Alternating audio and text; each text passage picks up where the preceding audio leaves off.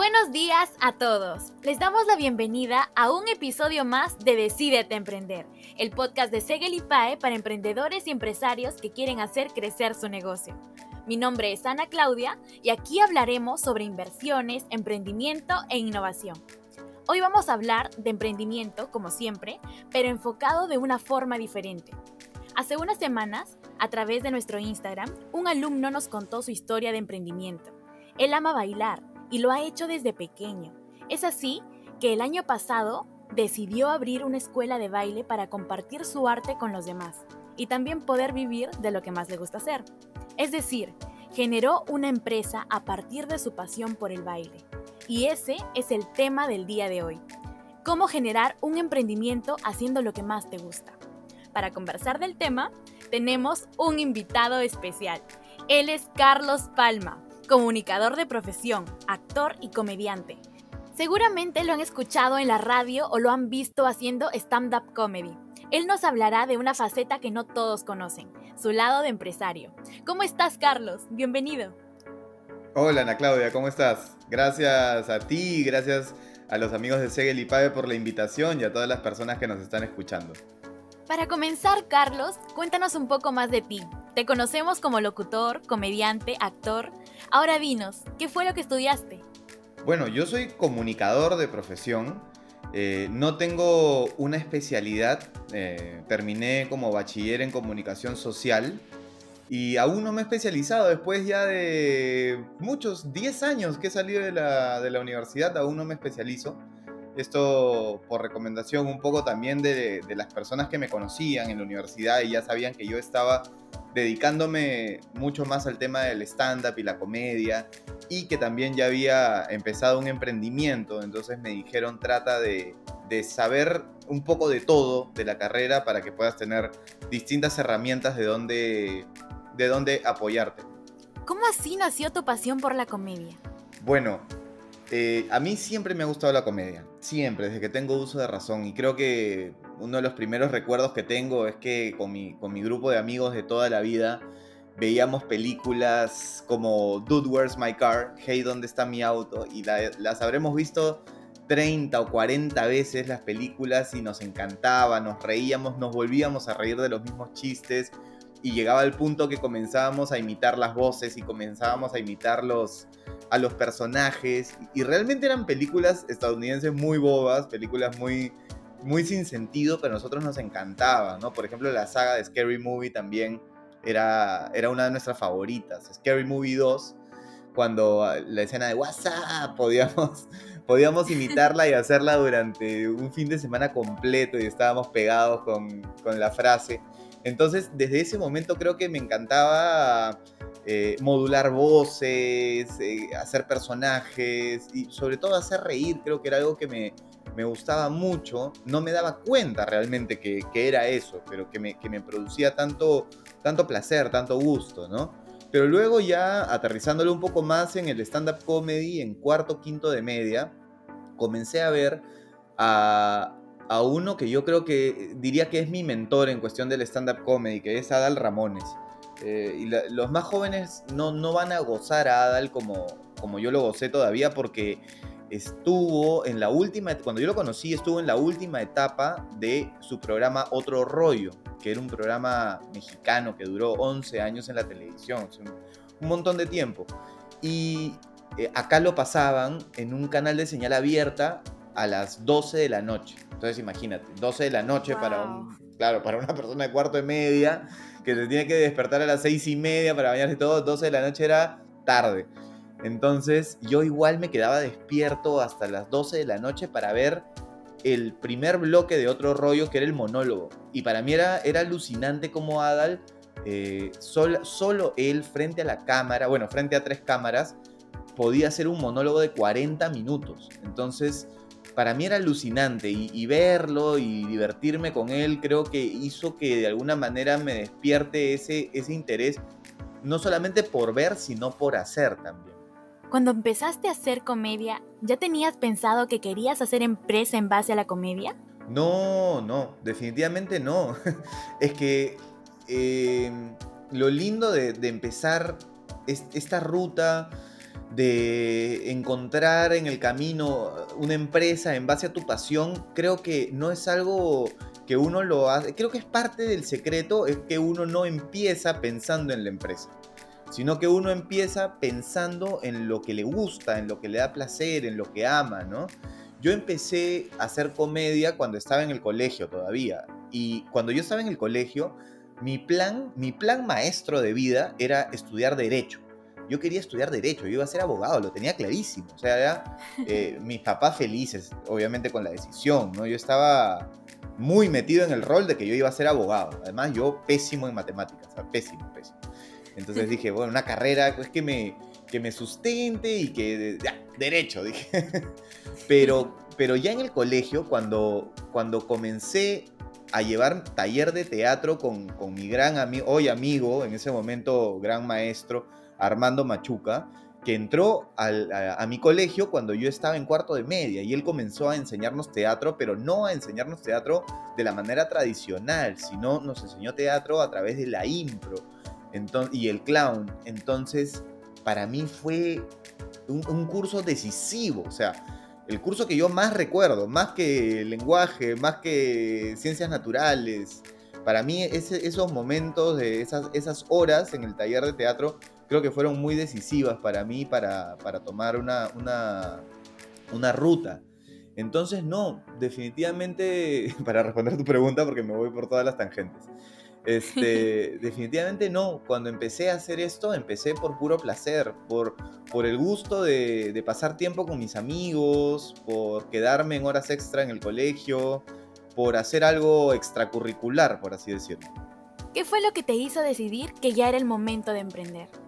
Cuando ya estaba estudiando, más o menos a la mitad de, la universidad, habían los campeonatos nacionales de stand-up comedy organizados por Keto, que era una productora, es una productora de espectáculos de impro, de stand-up. Y yo participé desde el primero, porque ya de alguna manera yo tenía algo de recorrido haciendo stand-up comedy. No te digo mucho recorrido, algo de recorrido. Además que no había stand-up comedy en nuestro país, era algo que no, no se daba. No es, no es como ahora, que tú vas, ah, mira, hay stand-up en tal bar, en tal bar, en tal bar, en tal teatro, en tal otro, hay, hay stand-up comedy. No, no. En esa época nadie hacía stand-up comedy. Salvo Carlos Galdós, que hacía los unipersonales. Entonces, yo estaba en esos campeonatos, me enfrentaba a personas mayores que yo. El stand-up era considerado como una, una faceta del humor para gente un poco más grande. Y en el tercer campeonato, que fue en el año 2008, yo campeoné, ganándole a muchas personas grandes, o sea, grandes me refiero a mayores, ¿no? Y el jurado, pues en ese momento era Ricky Toso, Fernando Armas, Carlos Alcántara, y se me quedó muy grabado algo que, algo que Carlos Alcántara me dijo, y me dijo, tú disfrutas la comedia como un viejo, me dijo.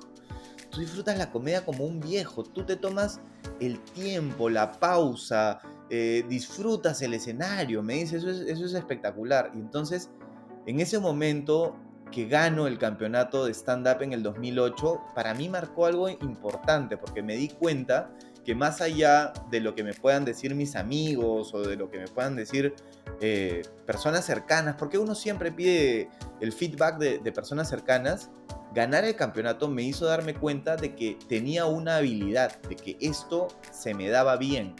Entonces, en ese momento es que dije, tengo que hacer algo con esto. esto me tiene que servir para algo en la vida. Creo que a partir de ahí es que comienza mi cerebro a trabajar en qué hacemos. De hecho, sabemos que hacer una empresa formal no es algo tan simple, y es por eso que algunas personas no saben por dónde empezar. Cuéntanos cómo fueron los inicios del Club de la Comedia como empresa. Bueno, en el año siguiente, en el año 2009, obviamente otro campeonato, eh, mi socio y yo éramos jurados, porque los que, los que ya campeonan son jurados. Entonces mi socio y yo estábamos sentados siendo jurados del, campeonato de stand-up comedy, mirábamos, mirábamos, mirábamos, y estando sentados ahí en el Sachmo, me acuerdo, comiendo nuestros ricos pequeños del Sachmo, este, le digo, oye, le digo, mira, hay público, porque se llenaba, se llenaba, los espectáculos del campeonato se llenaban. Hay público, hay comediantes, le digo. Y esto se da solamente una vez al año. Digo, no entiendo por qué se da solamente una vez al año. El stand-up comedy debería tener una vitrina permanente. Y él entendió la idea, me dijo, sí, y además amigo mío desde el colegio, me dijo, sí, ¿qué hacemos? Y le dije, ya está, hagamos esto, hagamos una empresa, hagamos... Eh, en ese momento no le llamamos una empresa, hagamos una movida. En el teatro se dice mucho la palabra movida. Hagamos una movida de stand-up comedy. Bueno, me dijo, dale, hagamos. Y juntamos a los que nosotros creíamos que eran los mejores y además amigos nuestros también para, para empezar, digamos, en familia, ¿no? Juntamos 10 comediantes, con nosotros éramos 12 comediantes, y la primera idea solamente era reunirnos una o dos veces por semana para discutir textos, para discutir guiones de, de distintos monólogos, y en algún momento, en algún momento, ni siquiera teníamos fecha, era como en algún momento presentarnos. Y fue así, digamos, las primeras reuniones que se dieron del Club de la Comedia, ¿no? Para, para empezar, pero para formalizar la empresa, cuando pasaron un par de meses de estas reuniones y decidimos que era el momento de, de hacer las primeras presentaciones del Club de la Comedia oficialmente en nuestro país. Y obviamente recurrimos al Sachmo, que era nuestra casa prácticamente. Era un lugar que nosotros le teníamos mucho cariño, mucho respeto. Y fuimos al Sachmo, me acuerdo que hicimos dos, dos funciones eh, en diciembre del 2010. Esas dos funciones reventaron, esas dos funciones se llenaron de gente. Fue, fue un momento espectacular, maravilloso, porque era la primera vez que yo estaba parado en, el, en, un espacio teatral, ya no solamente como actor, ya no solamente como comediante, sino era el productor. Tenía, me sentía, pucha, me sentía, sí, el rey del mundo, súper poderoso, porque tenía mi audífono, mi radio, comunicándome con la gente de puerta, comunicándome con la gente de backstage. Ya, por favor, este, eh, sale Rodolfo, por favor, sale Rodolfo en 5, sale Rodolfo en 5. Entonces ya estaba en, en, otra faceta de productor que realmente me, me encantó, me encanta. En ese momento creo que descubrí ese, esa pasión que no solamente es ser, estar parado en el escenario, sino también hacer posible ese, ese espectáculo. Entonces fue así que nace el Club de la Comedia ya a nivel profesional y obviamente tocaba el momento de formalizar, para lo cual ya tuvimos que recurrir a Cofide, porque nosotros éramos dos chicos que teníamos 21, 22 años, o sea, no teníamos idea de la vida en general, ni de, ni de cómo hacer una empresa, entonces recurrimos a Cofide para que nos apoye con todo el tema de la, de la formalización. Algo que seguro se están preguntando a las personas que nos escuchan es, ¿necesito mucho dinero para poder empezar mi empresa? Cuéntanos, ¿cómo fue en tu caso?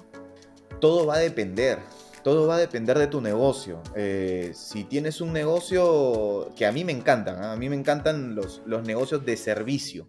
De servicio a diferencia de los, de los negocios de producto, porque los negocios de servicio cuentas con tu herramienta clave que eres tú, es tu cuerpo, es tu habilidad, es tu, tu destreza. En el negocio de producto de alguna manera tienes que estoquearte, tienes que comprar, tienes que... Eh, o si no tienes el capital, tienes que pedir un crédito para poder este, hacer una primera compra para, qué sé yo, redistribuir o importar o lo que sea que vayas a hacer. En mi caso, el negocio de servicios, como es este de brindar el servicio, de dar un espectáculo de stand-up comedy, o dar un taller, o dar un, un evento, cualquiera de estas, de estas alas del negocio, no requiere nada más allá de tu habilidad, tu cuerpo, tu presencia, tu, de ti. Entonces, lo que necesitábamos para empezar era muy poco. Y realmente, eh, transparentando cifras así 100%, mi socio y yo, cada uno puso mil soles de su bolsillo, que era lo que teníamos. Porque dijimos, vamos a poner nuestros ahorros, mil soles cada uno. claro. era, era imagínate.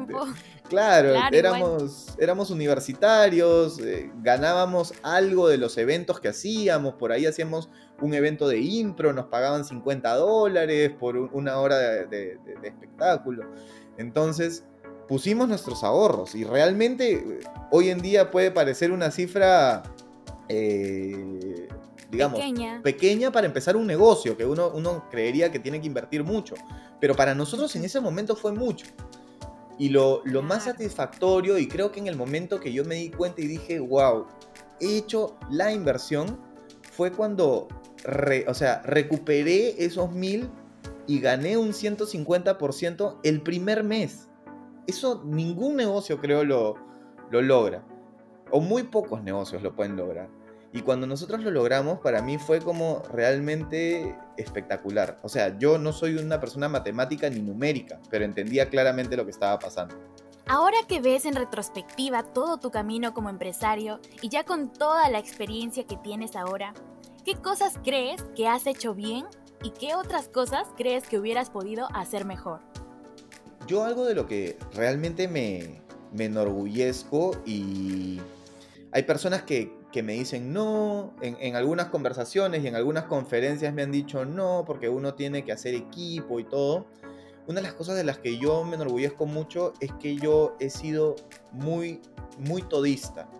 Y hoy día le llaman do it yourself, o sea, hazlo tú mismo, ¿no? Y yo he sido muy, muy eh, metido en todas las áreas que yo podía hacer. O sea, si bien yo, yo soy comediante y creativo y escritor y, y productor, yo desde poner las luces, desde conectar el sonido, desde saber los tipos de micrófono, desde saber editar, o sea, yo me metí en el negocio de la producción de espectáculos de lleno. Yo aprendí a hacer de todo, aprendí a hacer caja, aprendí cómo se manejaba el tema de impuestos hasta cómo había que estructurar un espectáculo para que tenga buenos momentos de risa. O sea, yo me empapé en todas las áreas del negocio. No solamente dije, bueno, yo soy el creativo y el creador de la empresa y voy a contratar a X cantidad de personas para que se encarguen uno de poner las luces, el otro el sonido, la otra persona la administración, la otra persona la contabilidad. En un principio yo decidí que tenía que aprender de todo, porque si uno sabe de todo, luego cuando la empresa va creciendo vas contratando personas que se van encargando y vas delegando y vas delegando distintas tareas, pero sabes, sabes cómo, cómo hacer bien las cosas, o no, no necesariamente cómo hacer bien, sino cómo te resultan a ti. Entonces creo que una de las cosas que yo más me, más me enorgullezco en estos, en estos años del Club de la Comedia es haber aprendido en la ruta también, porque uno no, no nace sabiendo, haber aprendido de todas las áreas, de todo un poco. Y una de las cosas eh, de las cuales me arrepiento o las cuales podría haber hecho mejor, creo que dormirme un poco en los laureles de, el título de ser pioneros. el Club de la Comedia definitivamente fuimos, somos los pioneros del stand-up comedy en, nuestro país y, fuimos la primera empresa que comenzó a generar más allá de los espectáculos los vínculos con otras empresas y comenzamos a hacer negocios B2B, ¿no? Business to business, como los eventos corporativos, los talleres para empresas, nos metimos muchísimo de lleno en el tema corporativo y tal vez nos olvidamos un poco, ya digamos, a la, mitad de la vida del Club de la Comedia, a los 5 o 6 años, nos olvidamos un poco de innovar, de crear nuevos espectáculos, de crear nuevos formatos de stand-up comedy y nos quedamos muy cómodos en lo que estábamos haciendo. Eh, eso hizo que de alguna manera la competencia encuentre una debilidad en nosotros y, pueda avanzar por ese lado.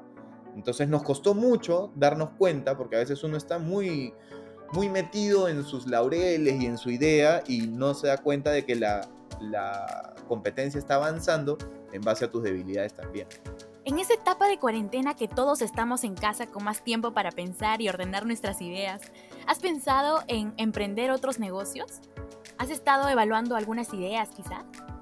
Sí, muchos, muchos negocios. Eh, de hecho, hace poco hice un post en, LinkedIn, en LinkedIn y decía, ¿no? Yo al inicio de la cuarentena, de hecho, cada uno la, vive diferente, ¿no? Pero yo sin exteriorizarlo y sin, sin decirlo hacia afuera, porque además al inicio de la cuarentena eh, mi esposa y yo fuimos eh, con mis papás para que estén acompañados, para tener a alguien que los pueda ayudar con el tema de las compras y todo eso, yo decidí de alguna manera como ponerme en stand-by, en todo. Dije, bueno, llegó la cuarentena, eh, me malogró mi plan del 2020, todos mis espectáculos, todo mi plan que yo tenía. dije, bueno, me voy a quedar tranquilo, voy a aprovechar que tengo algo de ahorros y me lo voy a tomar como un tiempo sabático. Pero es increíble cómo el, cerebro eh, o, esa área del cerebro emprendedora nunca deja de trabajar. A, menos, o sea, a pesar de que tú le dices, oye, apágate, no deja de trabajar. Y, siguió trabajando y se siguió moviendo y siguió eh, tratando de producir ideas, ideas, ideas, ideas. Y sí, definitivamente creo que para mí la cuarentena ha sido un momento muy productivo en cuestión de ideas. No sé si estas ideas se conviertan en negocios, se conviertan en negocios exitosos, eh, funcionen, no funcionen, pero por lo menos me ayudó para darme un tiempo, un respiro para crear de nuevo, crear de nuevo desde cero. Porque cuando uno ya está en un tren que tiene años andando y anda a una buena velocidad, como que dices, ya, no necesito crear tanto, no necesito, mejor le, doy duro a esto. Pero la cuarentena nos ha movido el piso a todos y ha hecho que yo comience también a buscar estas nuevas ideas, estas nuevas áreas y ubicar nuevamente eh, esos, esos huecos en el mercado como lo ubiqué en el 2008 en el 2009, perdón, cuando empecé el Club de la Comedia, que dije, hay público, hay comediantes, pero no hay espectáculos. Ese, ese, ese hueco de mercado, si tu, si tu mente logra identificarlo, tienes una gran idea por delante. Para finalizar, Carlos, ¿qué consejo le darías a las personas que nos están escuchando y aún no se deciden a emprender? Yo podría decir, yo podría decir en este momento lo que seguramente eh, cualquiera, cualquier eh, coach diría, ¿no? Haz, vive tus sueños, hazlo, vamos, deja todo y, emprende. Pero a mí me gusta sincerar un poco más el, tema y me gusta dar ciertos tips a las personas que, que, me preguntan por el tema de emprendimiento. Yo les digo, tienes que preguntarte ciertas cosas para poder hacerlo. No, no todos nacen para ser emprendedores. Son personas que tienen esa habilidad y que tienen las herramientas para poder hacerlo. Entonces, para mí hay una pregunta que es clave. Tú quieres emprender, y para aterrizarlo, digamos, en, más o menos en, mi área, ¿no? Digamos que quieres emprender sobre tu pasión, sea un tema artístico, sea un tema deportivo, qué sé yo. Eh, por ejemplo, el ejemplo que tú ponías al inicio, el, alumno que era un capo en baile y decidió poner su, escuela de, de, baile, ¿verdad?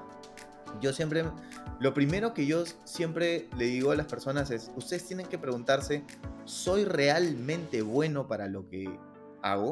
O sea, ¿realmente soy un capo? ¿Domino el tema o me falta? ¿Me entiendes? Porque si tú eres realmente capo, tienes un gran terreno ganado. Un gran terreno ganado. Esa es la primera pregunta que yo me resolví en el 2008 con el campeonato de estándar. Ah, sí, soy bueno. Sí, me están diciendo, o sea, los más capos me están diciendo que sí soy bueno. Entonces, ok, check a la primera pregunta. Segunda pregunta, ¿hay un hueco en el mercado o no hay un hueco en el mercado? ¿Me entiendes? Porque, por ejemplo, no sé si tú te acuerdas, pero hubo una época en la que todo el mundo se puso a hacer cupcakes. ¿Quién se llevó todo el mercado de los cupcakes? El pionero, Claudia Cupcakes. Claudia Cupcakes la rompió. ¿Por qué? Porque fue la primera. Luego hubo mucha gente que hacía unos cupcakes maravillosos, mi mamá incluida. Pero ¿qué pasa? El mercado ya estaba saturadísimo, ya estaba a tope. Donde ibas, vendían cupcakes. ¿Dónde ibas? Todo el mundo te ofrecía cupcakes. Entonces, si ya no es, eh, si ya no es un mercado donde ves espacio y está totalmente saturado, mejor darle vuelta a la idea y buscar otro mercado. Y en tercer lugar, también creo que una vez resueltas esas dos preguntas, te tienes que preguntar cómo te va a redituar ese negocio, cómo te va a devolver el negocio.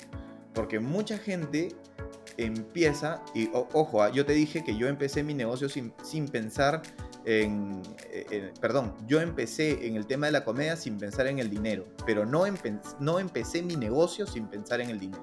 Cuando se convirtió mi pasión en negocio, ahí sí empecé a pensar en el dinero.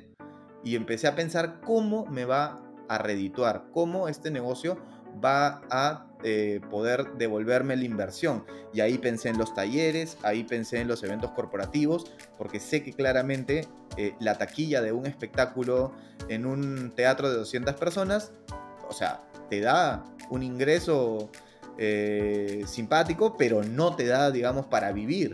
Entonces sabía que tenía que tener otras, otras alas en el negocio para poder tener el ingreso que la expectativa que yo tenía de ingreso. Entonces, son esas tres preguntas las que yo le recomendaría a todo posible emprendedor que se siente un momento en su escritorio, en su, en su cocina, en su comedor, en el parque, si ya se puede salir, eh, que se sienten y, piensen primero. Es, bueno reflexionar antes de hacer las cosas a la loca, porque también pasa que cuando uno emprende con su pasión, es muy fácil desmoronarse. Es muy fácil. Eh, es muy fácil quebrar ese sueño. Y cuando se quiebra el sueño de vivir de tu pasión, es súper doloroso. Entonces uno tiene que realmente eh, ser juicioso y evaluarlo bien. Y hacerlo con muchas ganas, por supuesto. Carlos, lamentablemente hemos llegado al final.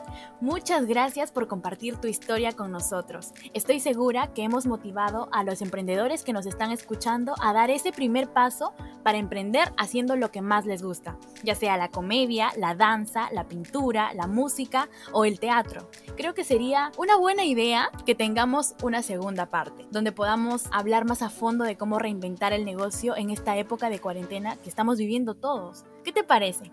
Sí, claro que sí, encantado, cuando gustes. Ha sido un gusto enorme, Carlos. Ahora sí, llegamos al final del episodio de hoy. Estén atentos a nuestras redes sociales, búsquennos en Spotify como Decídete Emprender y van a encontrar todos los episodios anteriores. Y si quieren aprender más sobre administración, no olviden ingresar a nuestra página web segelipae.edu.pe para conocer más sobre nuestras carreras. ¡Hasta pronto!